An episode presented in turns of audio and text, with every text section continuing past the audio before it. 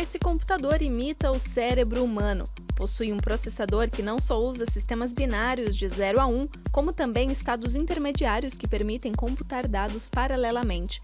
Tem 4 milhões de neurônios artificiais e faz 1 bilhão de sinapses. O nosso cérebro consegue até 100 vezes mais. Esse cientista desenvolveu o computador neuronal com uma equipe na Universidade de Heidelberg.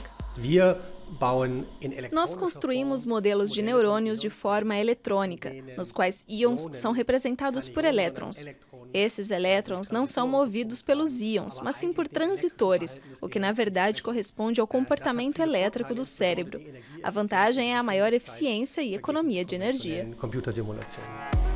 O sistema aprende rápido. O computador simula um dia inteiro em apenas 10 segundos. O coração dele é essa placa de silício chamada de wafer. Ela é acoplada ao processador. O Instituto Fraunhofer de Confiabilidade e Microintegração em Berlim é responsável por manter Wafer trabalhando para interconectar os neurônios, como no cérebro de verdade. No laboratório, os cientistas melhoram os chips gigantes.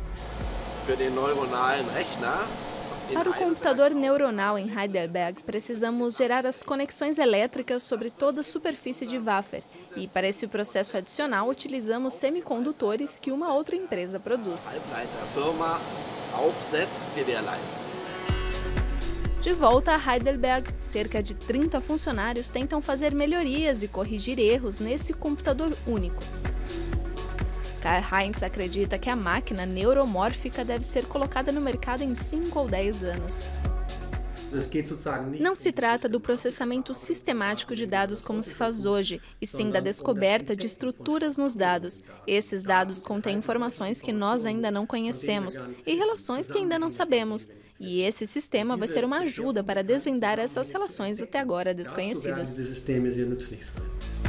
O cientista acredita que esses novos computadores vão poder aprender por meio da experiência, decidir instintivamente e até imaginar.